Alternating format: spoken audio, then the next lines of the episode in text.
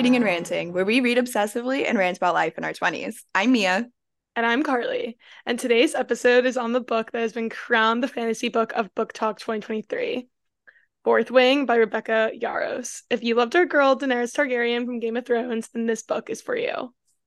So, today's reading section will obviously be covering Fourth Wing, including our favorite characters, our thoughts on meeting a new Shadow Daddy Xaden, and why Dane is a little bitch. Our rant is going to be about some of the underlying themes in Fourth Wing that we can relate to in our own lives. So, let's get into it. General reactions. Um, I would say, like, Mia and I both talked about how typically in a fantasy book there's a lot of world building and that can really like lose readers because it can be very complicated and confusing and you feel like you have to learn a whole like vernacular and vocabulary before you even dive into the plot. But fourth wing was different. We were like basically like delved right into the world. We just got into it. Violet was going off to this war college for dragon riders like and that was different because I think I've heard some mixed reactions. What do you what do you think, Mia? Like, did you prefer this way, or do you like more world building? Yeah, so it's kind of funny because I feel like I flip flopped. So at first, the first chunk was really difficult for me. I felt like it was a little bit cheesy because there was like all this dialogue that I felt like was almost getting in the way of the world building. But then what I realized as it went forward was that was Rebecca Yarros's way of creating the world because she had this really unique, basically, form of world building, like you were saying, where Violet is just like thrown into the new situation just the same as the reader is. So she's learning everything as the reader is learning things. So mm-hmm. every piece of information that she's picking up from the other characters and her own observations is new information. So like it's almost like that's how she did the world building and then even like the magical powers and like the bonding with the dragons like it's not explained until you're in the moment that mm-hmm. Violet is like experiencing it. So I thought exactly. it was a really refreshing take once I got into it. But again, I feel like that's the mm-hmm. same with mm-hmm. a lot of these different books. Like when something throws you off and it is different, like it just takes a minute to like reorient yourself. Yeah, and I'm someone where like I'm too like ADHD to really pay attention to world building sometimes. So I actually really liked it. Like I liked learning at the pace that she was. I think it's less uh, like overwhelming, which I think maybe some people could think it's overwhelming because they don't know what's going on. But I like how every fact of this world was not thrown at me. Like I didn't have to keep flipping back to the map that's like always at the beginning of every fantasy book, being like, where's this place? Where's that place? Like who's king is where? What kingdom? It was like kind of refreshing. So yeah, totally agreed. But another general reaction is that everyone says, oh, this is an enemies to lovers book, enemies to lovers. And it's just not. Like I love how Xaden and Violet had some beef at the beginning, but like, come on, it was an insta love, it was an insta spark. Like that sexual tension was there from day one. Yeah. And obviously, I hope you're not listening to this if you haven't read Fourth Wing. But what we realize at the end with the twist ending is that Xaden knew Brennan. And so he knew about Violet the whole time. He wasn't trying to kill her. He was using that excuse that everyone else would assume he would want to kill her to bring her under his protection. That's why he got her into the fourth wing under his leadership. Because from the beginning, like he wanted her. Like he probably heard all these stories from Brennan about his sister and like how much he mm-hmm. loved her. And so Xaden exactly. already had this picture of Violet in his in her in his mind. But like regardless, like reading it was not an enemies to lovers, like no. in the slightest. Like you could tell he did not want to hurt her. I don't think he wanted to like her. Like I think he did, you know, realize like her mother is General Sorrengail and she killed his father. And I think he did want to have like content towards her. But I think there's, as we said, that insta love, insta spark, like insta attraction, if anything. And I think like as the older, um, older fourth year in our third year in the world call world war college, he wanted to not like her because he wanted to be like her superior and she wanted she, he wanted her to be scared of him. But obviously we know Violet, like that little girl is not scared of anything apparently, even though time and time again, I don't know how many mentions they meant they talked about how small she is, but like that would be a fun drinking game. Like take a shot every time that people mention how small and tiny Violet is. I'm like, we get it. We got it. She's small. She's tiny. And Xaden's very big. and that's a thing. That's like a kink that some people have, like the little small girl and the big boy. But anyways. I'm gonna go search on my Kindle. Like I'm gonna search for the word petite and like see Exactly. how many how many results come up. But Or like she's so too short to go in the saddle. Like she can't hold her seat. Like oh my god, yeah, it's it's it's the petite girl and the tall guy. Like sometimes, like as a taller than average girly, I'm like, please stay in your. I lane. know. I know. I'm like, where are like the average five six, five seven girls? Where is our representation? Uh, but I think along those lines of the not an enemies to lovers, insta love, I will say general reaction, the spice was there. And I think it was a tasteful spice because it wasn't like overwhelming and throughout the book. Like I think there's really only two or three kind of spicy scenes, but those scenes were so good. And I felt like honestly, like kind of unique and original. Like the Mhm. dirty talk. Yeah, I would say too, like I remember you told me um when you read this book before me that you thought it was a little more YA. And originally I was like, mm, I don't want to do YA right now. Like I need my spice. And then I think you got further into the book and you were like, no, no, like it actually is spicy. So I think that's it's like I wanted more because the scenes were so good when we actually got there, but also it's a little better than some of these books that we read where love them, but it's like every other chapter is a sex smut scene. And I'm like, honestly, girl, like my vibrator is tired. Like I need some plot. She's, she's working overtime. Like, she's like, I'm tired of this grandpa. And I'm like, that well, that's too damn bad. So yeah, I'm like, thank you, Rebecca Yarros, for like letting my vibrator rest. She needed it. literally like orgasm sponsored by by Yeah, Fourth by-. My fourth um but yeah so i think un- obviously like the spice the romance is one part of it but i think like we were saying another reason why it got so popular and blew up on BookTok like overnight is that there's so many fantasy worlds that can feel really similar despite all of the unique world building in that like there's a lot of fae books there's a lot of vampire books but fourth wing kind of like broke out of that kind of like stereotypical mold. And that's not to say that that's bad at all that like the other books kind of can follow similar archetypes but although fourth wing obviously plays off of dragons which is like a typical fantasy kind of caricature it, it was just so unique i feel like it was still unique but at the same time had elements that were so familiar especially like the college like it being Yeah. a war college and like exactly. the magical school Yeah, I mean magical schools are so popular. Like think Harry Potter, um in Hogwarts, like Mortal Instruments, it's a Shadowhunter Academy. Percy Jackson, it's a camp for half-blood. So kind of like this collection of young kids where they're all like centered at one place and it's about education and you know in school there's always going to be like sexual tension and like friend groups and like fights and drama. So, yeah, it's a really good like plot device, you know, like having these like colleges, but I love how it's called like a world war college. So, you know, and then the dragon riders are like the cool kids on campus because we also have um the healers and like The there's so many scribes. different the scribes, like there's so many different sectors. It's almost like divergent, but it's like divergent for dragon riders. So, yeah, I loved like the differences between all the different like types of people and how there's a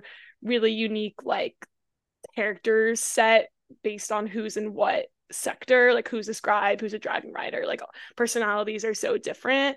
And then we have violet who doesn't really fit into the dragon like rider squadron or squad but she still ends up joining. So it's always like you know we love an underdog we want to see an underdog thrive. So that was like a really interesting plot in this book and i think that's what hoo- hooked me honestly. I was like i want to see where this girl goes in this in this academy for dragon riders yes. Our girl's gonna kill it at college. Yeah. It's like oh my god how's her first like war war dragon party gonna go? Like is she gonna get too drunk? Is she gonna play beer pong? Like Oh my God, no she- she was like she was like fighting for her life, like trying to hold on to like treacherous like like mountains and trying not to fall down the parapet. Like, no, that was her college. Different than me and I's college experience. It's definitely different. Mm. Um, however, the dorm room sex was relatable. yeah. Them like literally like sneaking into like his private suite versus mm. like hooking up in her dorm it makes so much sense because it's always like the older kids they always have their own rooms and then when you're younger you always have to like share rooms. Of course she's like sneaking off into his room. And then i think she did have her own room when she got like promoted or something like that like she moved up the ranks a little bit. But yeah that was the like dorm the dorms was a funny like after like a party at night you see everyone like scurrying back to their rooms and in the morning. Yeah we love the college representation there. Yeah so real. Um but on like a slightly more serious note i think another thing that made fourth wing stand out and also resonate with a lot of people and bring to light um an understanding of violet's character that isn't always represented in fantasy novels is the disability representation and having the very distinct able-bodied kind of discussion where it's really interesting because I feel like this is the first book or first time I've seen a female main character who has a very explicit physical disability, and the book offers accommodations and visibility into it. But as a whole, the disability doesn't define her as a person or even like alter her as a character. But mm-hmm. like those accommodations are made for her and she thrives like it's not an in spite of her disability like because that's who she is like yeah. she's gonna s- survive and succeed. But i don't know curious yeah, I, about your thoughts. I really liked it especially because i feel like even as like a relatively fit person who at least you know likes health and wellness i still have chronic pain and chronic illness. So it's kind of nice to see that no matter how much violet like works out and gets stronger she'll be stronger but she still will have that chronic pain. It's like she i think said in the book even that some of the pain that she faces after like having to spar and fight with people when she's never really been a fighter but she's like honestly i have pain every day in my life. So this is nothing. Um, I thought, like you said, like it's different than a lot of other female main characters, where even like if they start off kind of frail and not strong, it's like over you know a couple of months they end up building like muscle and they end up being these strong warriors and it's kind of just like from one end to another versus Violet, it's like she has setbacks, she has bumps in the road. Like, no matter how strong she gets, she'll always still have this physical disability and her chronic illness. So I really liked it. I think, you know, it shows like you can be strong, but also like have weaknesses, but that still makes you a strong person. So I think it also just makes her obviously relatable um to like an everyday reader. So yeah. But last thing, general reaction. The last sentence of this book.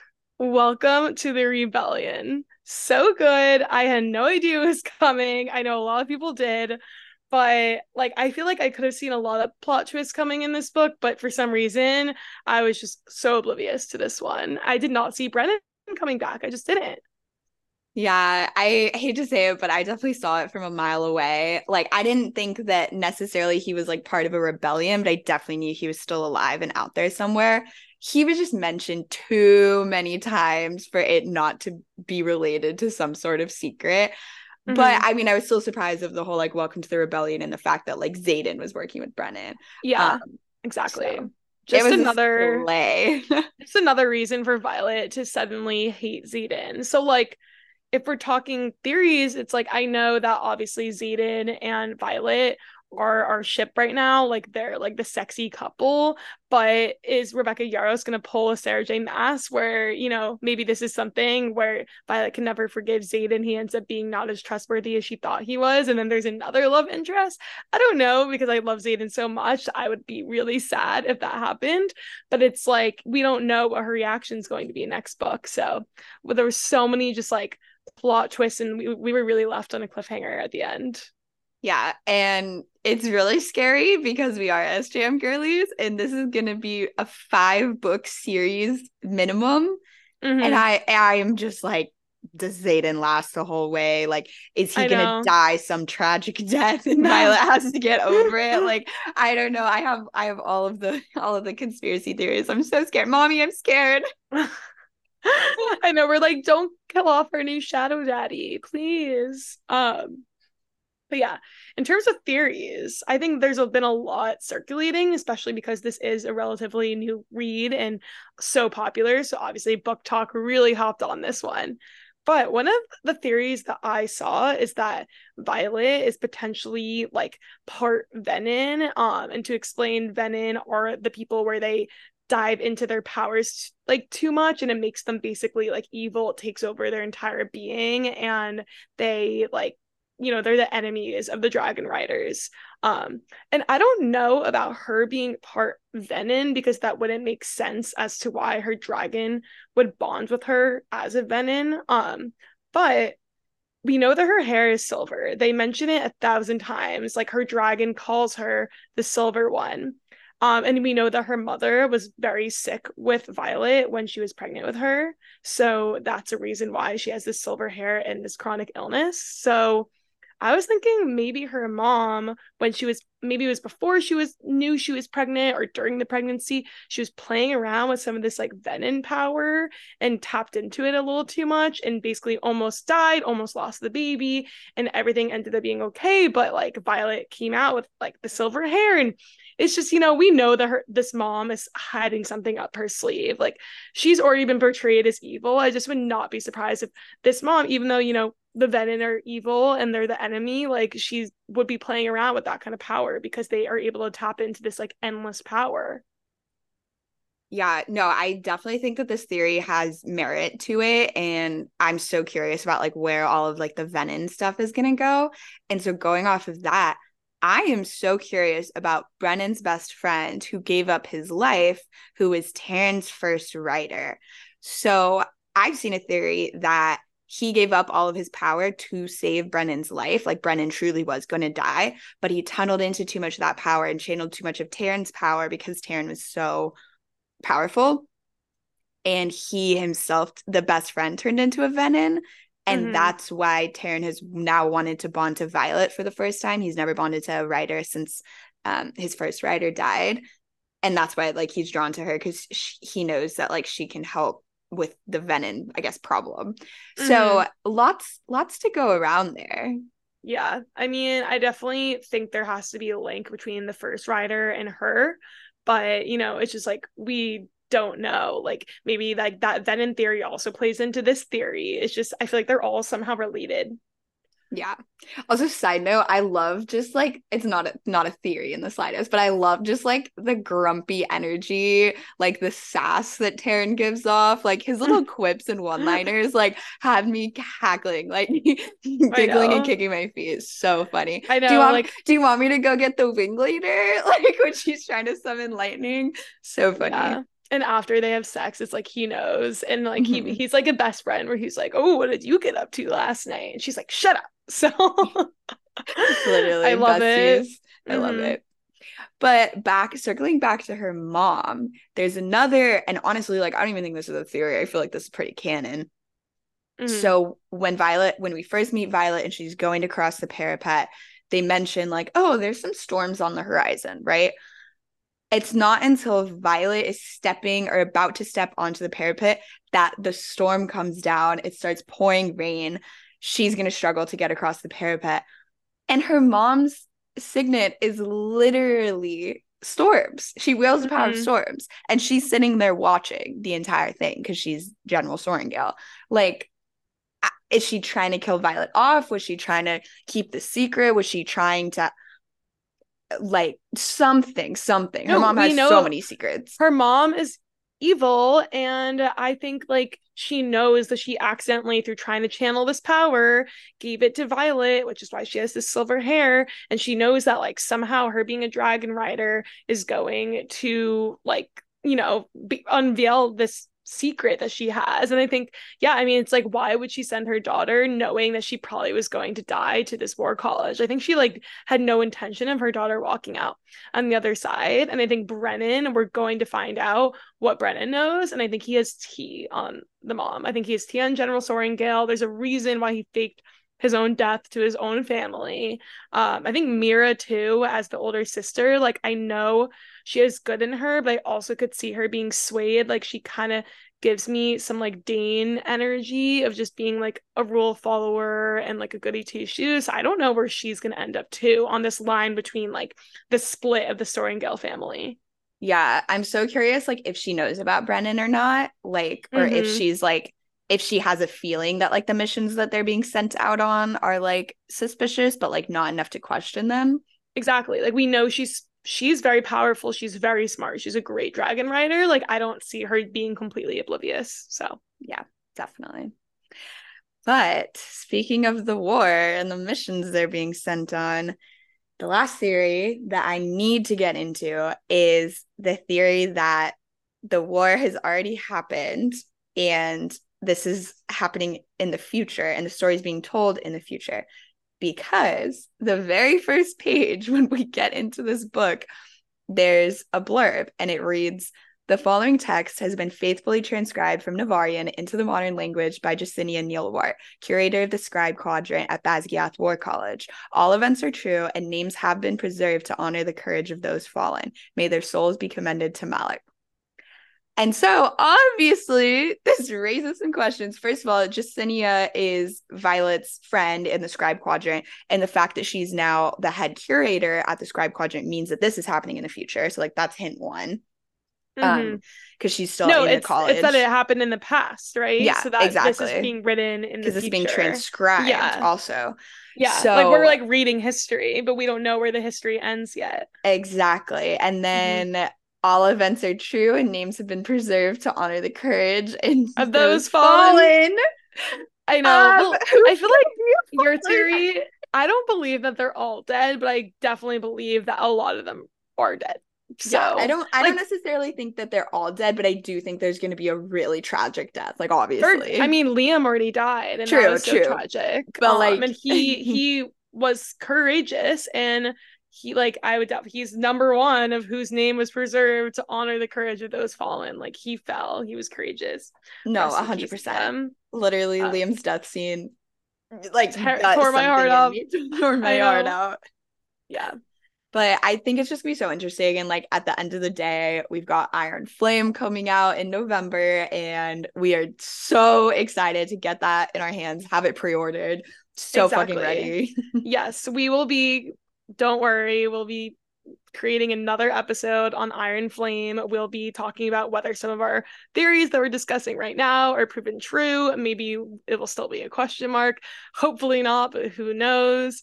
Um, I actually introduced my sister to Fourth Wing, and I wasn't sure if she liked it or not. I hadn't really heard from her, and I look on our Amazon account, and I just see Iron Flame already pre-ordered, and I was like, all right, I already got Rebecca Yarros another reader, so guys, like book club in November. Let's go. Over no, Friendsgiving. Literally Besties book club. Like, please. Friendsgiving meal featuring Iron Flame discussion. All right, guys, now to get into our favorite section of the podcast, our rant today. We're going to be talking about some of these underlying themes from Fourth Wing that we can relate to or that we feel like we've experienced in our own lives. And I think that probably the biggest and most obvious one that a lot of the female readers of Fourth Wing can relate to is Violet constantly being undermined. Like as a woman, as like petite as she is, as frail as she appears to be, she's just underestimated and undermined over and over and over again by her squad mates, by her own family. Um, Xaden is the only one who like truly roots for her and believes in her like throughout the entire book. I guess and Tairn, like the dragon so there's just kind of this like huge feeling of representation for women who feel undervalued um mm-hmm. exactly i feel like like yeah that is so relatable and every single guy that was like you know um violet's enemy undermined her. They thought it would be so easy to squash her. They were like, this girl's so small. She's like not a powerful woman. Because I think in the fourth wing world, like I think females are equal to men. Like I don't think that like sexism sexism really exists as much as it does like in our real world because obviously Gen- General Sorrengail like she's really high up and she's a woman. Mira, um, Violet's older sister, is a very powerful like warrior in this dragon rider quadrant, but I think like it just does speak to if you aren't like a woman that like is very strong on the outside, like appearance wise, or if you have a very strong personality where like you're mean and putting people down. Like Violet obviously is a very caring girl. Like she has friends, she cultivates friendships. Even though Mira, her own sister, basically told her to not make friends at this college, she was like, don't make friends with anyone. Everyone is secretly your enemy. Like just be like you, yourself, and I. And I think you know, can relate to that because I think a lot of powerful women in our society kind of have to take that, like, I need to be more of a bitch to be taken seriously versus a guy could be a little nicer and still be taken seriously. But Violet, like, doesn't really fall into that trap. Like, she still wants to be the caring girl that she is at heart. And we see how people, like, see that front and they're like, oh, well, she'll be easy to beat. There's no way she ever bonds the dragon. But little do they know that she will and it'll be actually the most powerful dragon of their year. Yeah i think that's the other thing too is that people underestimated her and underestimated her and she was out for the count. Like her own squad mates were like she's not going to make it. Dane constantly was like you can't do this. Let me get you to the squad quadrant fucking bitch. But the she isn't acknowledged even like as a potential dragon rider until she literally bonds with the most powerful dragon and like i feel like that just speaks to yeah. so many like experiences that we have it's like people won't listen to you or take you seriously until like the climax like the moment where like you break the glass ceiling or like people finally recognize mm-hmm. whatever contribution you've made because it's like exactly. so massive I think also like even as a woman where I didn't like study business as my number one like major in college, I don't have this like finance job. I think that like a lot of people and mostly like men will kind of like think, oh, well, she's not that smart. She doesn't have it's like, you know, people are just so biased and especially towards women. Like a lot of women are more like creative and they want to be in more creative industries. Obviously, we also have women that are everything, like are in the business world, are in the medical world, etc. But it's like, you know, if you want to be a cute little woman and just like be have fun with your friends and do little arts and crafts, like that's so easy to shit on. But it's like we can still be really powerful we can still be really smart and do our little like things that girls love doing like i can love makeup and also be like a genius you know yeah no 100% it's also like the value that people place on appearances versus like intelligence also or like it's kind of a dichotomy right because it's like you need to appear strong and like look a certain way to be considered intelligent like women mm-hmm. have to mm-hmm. be put together in the workplace, right? Like makeup done, hair done, outfits done to be taken seriously. And like I feel like that's also interesting in Fourth Wing where Violet has the appearance of like being frail or like people underestimate her for that, but then mm-hmm. she's so powerful and it's like those two things like people can't reconcile them. And so like I feel like in our experience too, like that can sometimes be the case where it's like no one's going to take you seriously like if you might look a certain way because like there's biases like she very clearly is an outsider and looks different like especially with the silver mm-hmm. hair. And i think that that's just like another thing that like she gets constantly looked over. Like they're like oh well she's weak because of that. Um exactly. so, yeah. But yeah i think if you're a woman listener i think you understand what we're saying and if you're not i think hopefully you do but like i don't know for some reason the first thing that comes to mind is the barbie movie and if you haven't seen it i highly recommend because I think that shows like women's struggles that we still have, like trying to like be recognized as equals in today's world. And even in this fantasy world, like it's not anything like our world at all, but there's still like the same themes. Like women are still like facing the same like sexist, you know, POVs and Violet, like, you know, she fights against it, but people will still think whatever they want to think about her. Yeah, exactly. But speaking of people who underestimated Violet, I need to talk about Dane. yeah, Mia has needs to like shit on Dane. Like her little like comments where every time you mention his name, you're like, oh bitch. Like well, so first of all, he is. 2nd mm-hmm. of all, Agreed. I think like the archetype of his character of like wanting to be like the protective male, but like not in a way that like empowers Violet, like in the way of like stifling her and like putting her down to protect her. I just fucking hate that. Which obviously, like the reason Rebecca Yarros wrote him like that is so it would grind our gears. Mm-hmm. So I think Dane gives the energy of your guy best friend hitting on you. So I think that every girl can relate to this, or at least imagine this scenario. Your guy best friend, you're talking, having a normal conversation, all of a sudden they hit you with the can I tell you something? Or like, hey, we should talk. Yeah. And I've been thinking. I've been thinking. And it's you just you know it's coming and you like want to get ahead of it. So you're like, no, not interested, yeah. not looking for that. Like maybe like there were feelings at some point, but like not reciprocated. I only see you as a friend. And I just think Dane is literally the epitome of the guy that like gets to the guy best friend that gets turned down when like exactly she and always wanted you. him. Yeah, and then hates you. And like he gets so angry about it because she had always liked him or like had a crush mm-hmm. on him, mm-hmm. like whatever. And then the minute that she's not interested in yeah, exactly. and then he's butthurt that she's not interested. And yeah, and I think like obviously me and I are not gonna name names about like our experiences with this, but yeah, it's like you cannot be friends with a guy as a single girl and like be completely platonic. It's so rare to find completely platonic friends as a girl because I feel like either they're going to hit you with the hey, I've been thinking and then the second that you like basically turn them down but very lightly because you still want to maintain this friendship, like 9 out of 10 times as Mia said, they're going to take it poorly. They're going to be pissed like they think that they're like entitled to hook up with you just because you're friends and be they like think that you've been dropping hints because you're friends, but it's like no babe, like read between between the lines, I've been nice to you and doing these things because we're friends, not because I'm flirting with you. And then the friendship ends. So, I mean, like, we already know that even at the next book, like, Violet and Dane's friendship is completely over. I mean, he fucked her over, basically sent her to her death because she wouldn't hook up with him.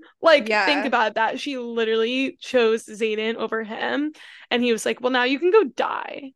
Also, can we talk about the fact that because Dane read her memories like three, four times, whatever, he saw Xaden pounding the shit out of her.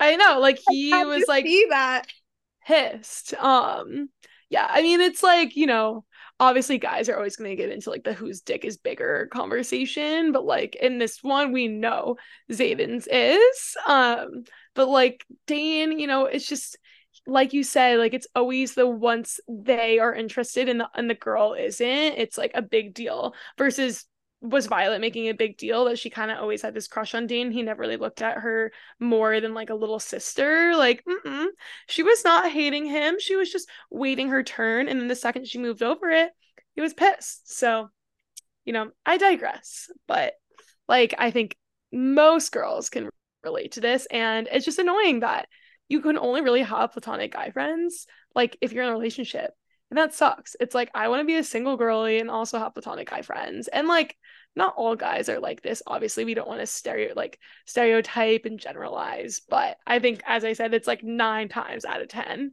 guys do this. Yeah. So rebecca Yarros got that right.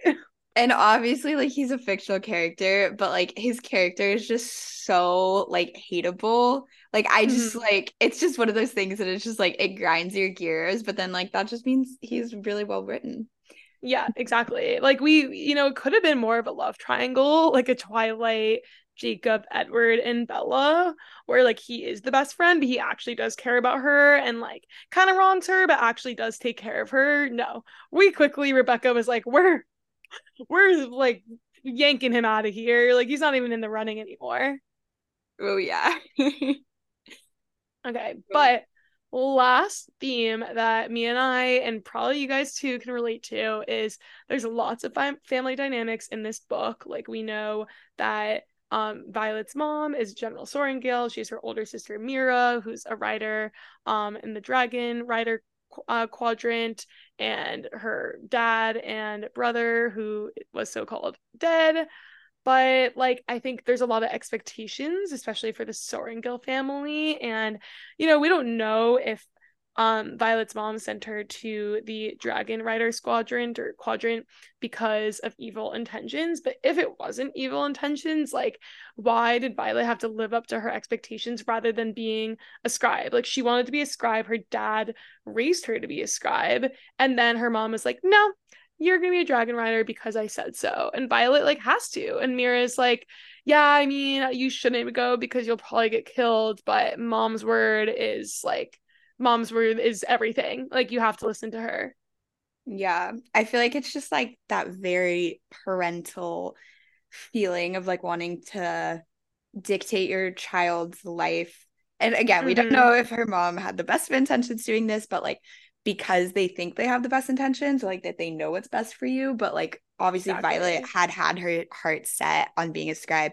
And obviously, she's fucking killing it as a dragon rider now, but not because mm-hmm. of her mom like yeah. of her own volition. Exactly. And I think like as we grow up, I think a lot like at least in American culture, I think like parents are very involved in their kids' lives and I even think back I'm like when I was in high school, like were some of those decisions my own, like even my college decisions, like so happy with where I, with where I ended up, like loved college, but were like some of those schools I applied to fully my decisions? Like, is the field I ended up career wise, like, was that my decision or did someone like plant that idea in my head?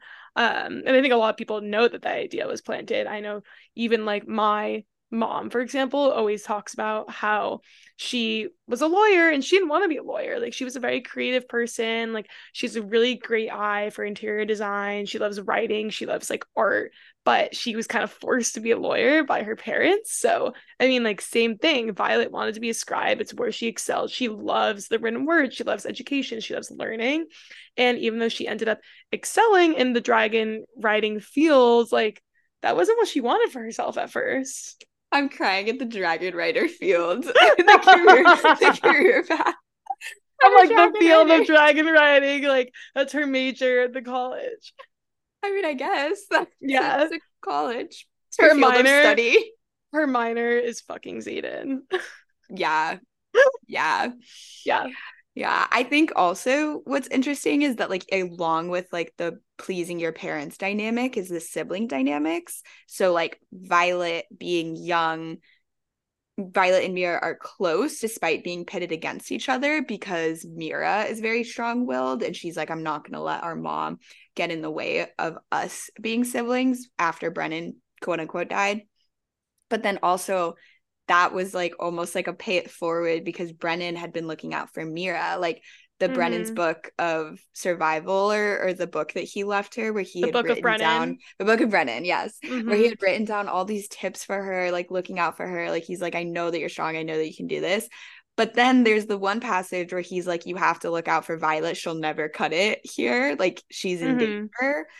It's yeah. like they both No, that's like that's a classic sibling dynamic. Like I have an older sister and I know like she was like, "No, Karly, like you're not doing this. You're doing it this way because if you do it that way, you're weird." Like older siblings, they just make or break your life. Even I'm sure being I mean, I know you're an older sister. Like, I'm sure you're doing the same thing to your younger brother. You're like, ain't no way it's happening this way. It's happening like that way. And we even know even when Mira and Violet end up seeing each other a couple months into Violet being at the like college, Mira like is kind of worried for um Violet and she's like, "No, you have to play by the rules." And she kind of lets her slide, but you can tell Violet's like becoming her own person and it makes Mira nervous because she doesn't have as much like autonomy over her little sister's life.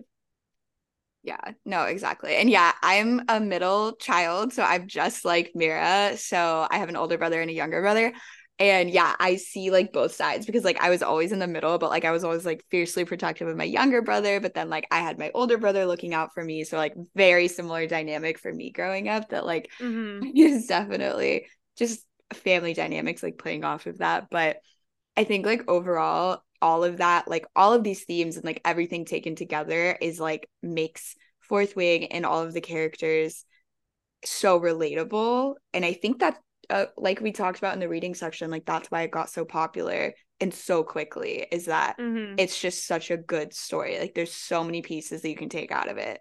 Yeah, exactly. Like it's a fantasy, and I think a lot of fantasy we love, you know, immersing ourselves into that world. Like, it's, it's an escape, but also like it's kind of nice to be able to be like, yeah, this fantasy. I'll never be a dragon rider in my lifetime, but like I understand what this girl is going through. So like you can, um, it's like easier to visual visualize yourself in this world that Rebecca Yarros built.